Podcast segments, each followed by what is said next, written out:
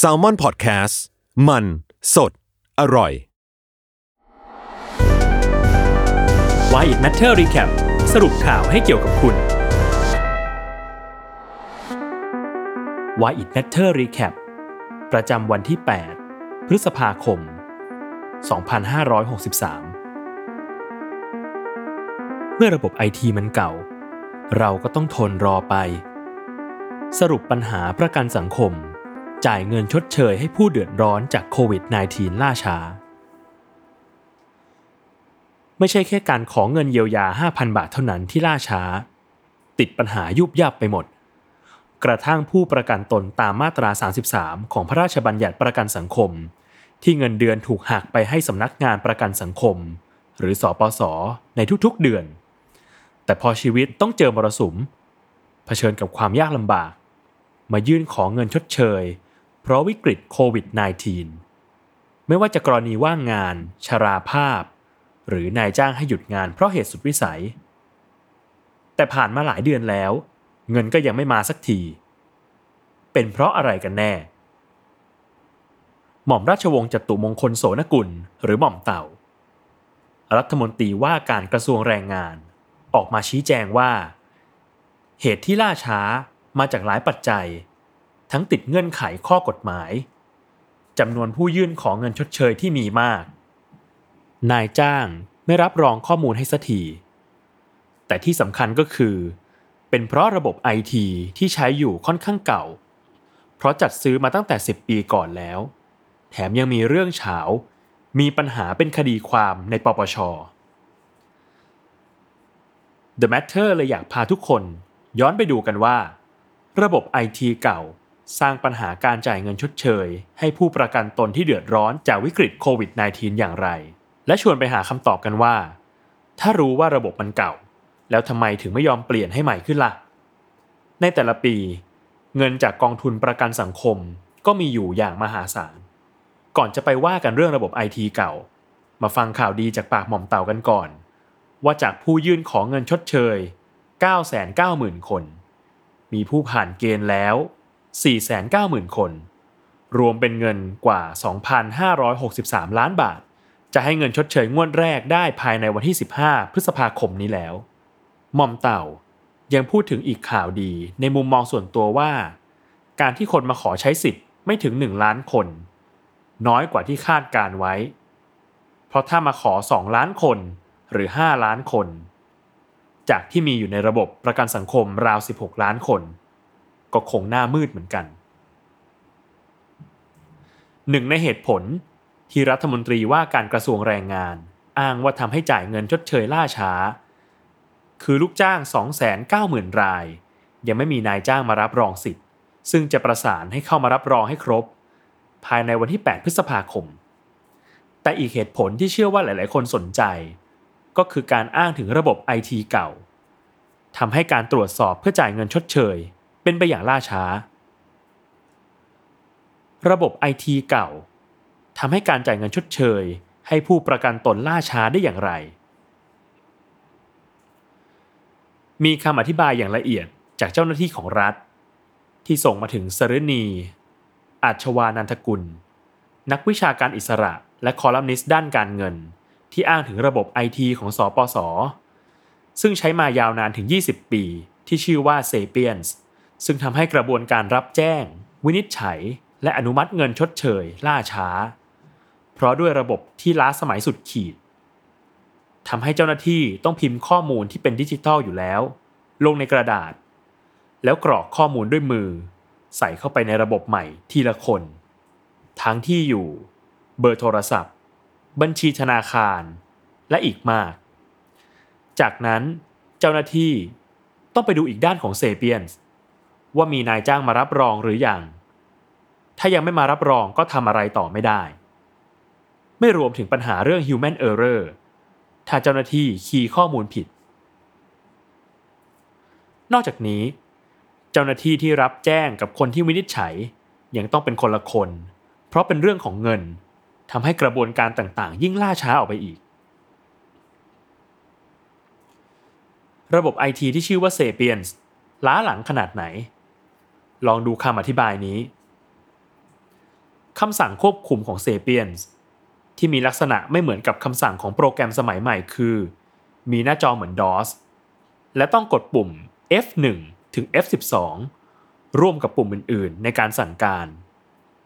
อีกทั้งการที่เจ้าหน้าที่นับพันคน ใช้ระบบพร้อมกันทำให้ระบบช้า อืด บางทีก็ค้าง กดทีหนึ่งแล้วต้องรอไป 3-10 วินาที หรือบางทีก็เจ๊งไปเลยครึ่งวัน เข้าไปทำงานไม่ได้ ที่ช้าอยู่แล้วก็ยิ่งช้าเข้าไปอีก เชื่อว่าหลายคนอาจไม่รู้จัก DOS ซึ่งเป็นระบบปฏิบัติการของคอมพิวเตอร์เมื่อกว่า 20-30 ปีก่อน นี่แหละ ความเก่าแก่ของระบบนี้ ผู้ให้ข้อมูลดังกล่าวกับสรณีก็บอกว่า เจ้าหน้าที่สปสอเองก็งงว่าทำไมยังใช้ระบบเก่าแก่เช่นนี้อยู่ พร้อมฝากโยนคำถามด้วยว่า สปสเคยตั้งงบประมาณเพื่อจัดซื้อระบบไอทีอื่นอย่างน้อย 3 ครั้ง เหตุใดถึงยังใช้เซเปียนส์อยู่ เงินเป็นพันๆล้านหายไปไหน หลายคนถูกสั่งให้ทำงานนี้ตั้งแต่9โมงเช้าถึง2ทุ่ม อาทิตย์ละ 7 วัน คือทำเต็มที่ แต่ทั้งนี้ทั้งนั้นด้วยระบบเซเปียน มันทำให้ทำได้เร็วที่สุดได้แค่นี้ นันทชัยปัญญาสุรริศรองโฆษกสปส ยอมรับผ่านรายการ Workpoint Today ว่าในปัจจุบันสำนักงานประกันสังคมยังใช้ระบบที่ชื่อว่า Sapiens ที่บางส่วนต้องกรอกข้อมูลด้วยมือ ในการตรวจเช็คข้อมูลแรงงานในระบบประกันสังคมจริง แต่เมื่อถามถึงการเปลี่ยนระบบใหม่ให้ทันสมัย เขากลับตอบว่าเป็นเรื่องละเอียดอ่อน ต้องดูระบบไอทีที่ใช้ได้ยาวเป็น 10 10ปีข้างหน้า จากการตรวจสอบในฐานข้อมูลจัดซื้อจัดจ้างภาครัฐ ของสำนักงานการตรวจเงินแผ่นดิน หรือสตงพบว่า สปสเคยจ้างเอกชนเข้ามาทำระบบไอทีอยู่หลายครั้ง ตั้งแต่ปีพุทธศักราช 2544 โดยใช้งบประมาณครั้งละหลายร้อยล้านบาท แต่ครั้งที่ใช้งบมากที่สุด คือโครงการเช่าจัดหา และดำเนินการระบบเทคโนโลยีสารสนเทศแรงงาน ในปีพุทธศักราช 2549 ที่ใช้งบกว่า 2,800 ล้านบาท ซึ่งเป็นระบบไอทีที่รัฐมนตรีว่าการกระทรวงแรงงานคนปัจจุบันอ้างว่ามีปัญหาการทุจริต และเป็นคดีความอยู่ในปปช ข้อสรุปโดยสรุปเกี่ยวกับคดีดังกล่าว ไพโรธ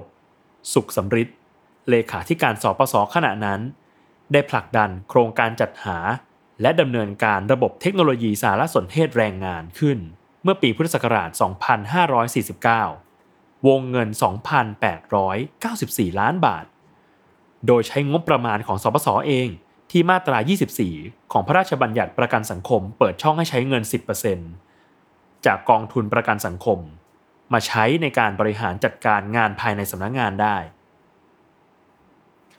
ก่อนที่จะนำเสนอเข้าที่ประชุมคอรมออนุมัติปีเดียวกัน ที่ต่อมาธุรกิจค้าร่วม SOA คอนโซเชียมชนะการประมูลที่มีผู้เข้าร่วมประมูลเพียง2ราย อย่างไรก็ตาม โครงการดังกล่าวถูกทักท้วงเรื่องความคุ้มค่า และปัญหาทางข้อกฎหมาย เพราะโครงการดังกล่าวมีบางส่วนไปเกี่ยวข้องกับระบบไอทีของกระทรวงแรงงานด้วย แต่กฎหมายเปิดช่องให้สปสใช้งบจากกองทุนประกันสังคม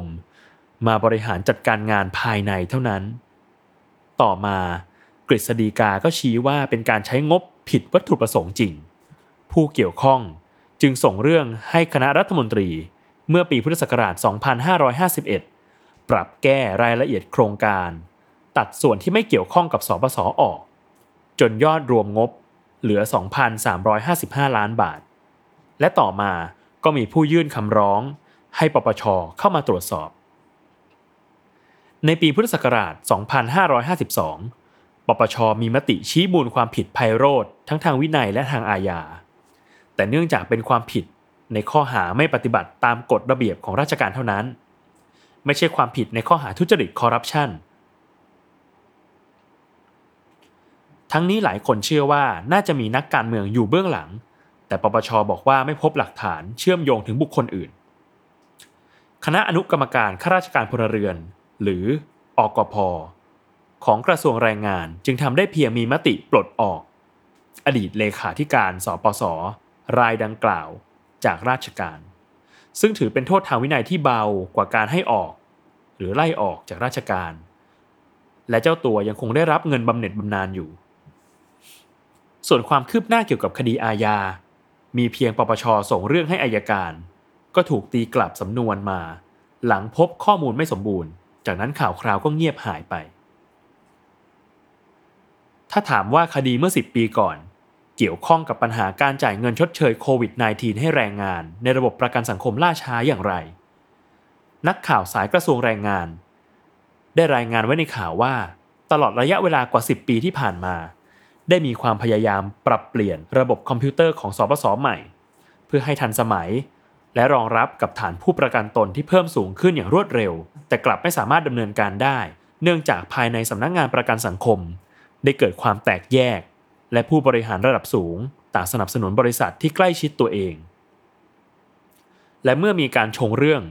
เพื่อประมูลระบบคอมพิวเตอร์ใหม่ ก็มีการร้องเรียนไปยังหน่วยงานต่างๆ ในข่าวยังบอกอีกว่า เมื่อเดือนก่อน คณะอนุกรรมการเทคโนโลยี และสารสนเทศจำนวน 6 คน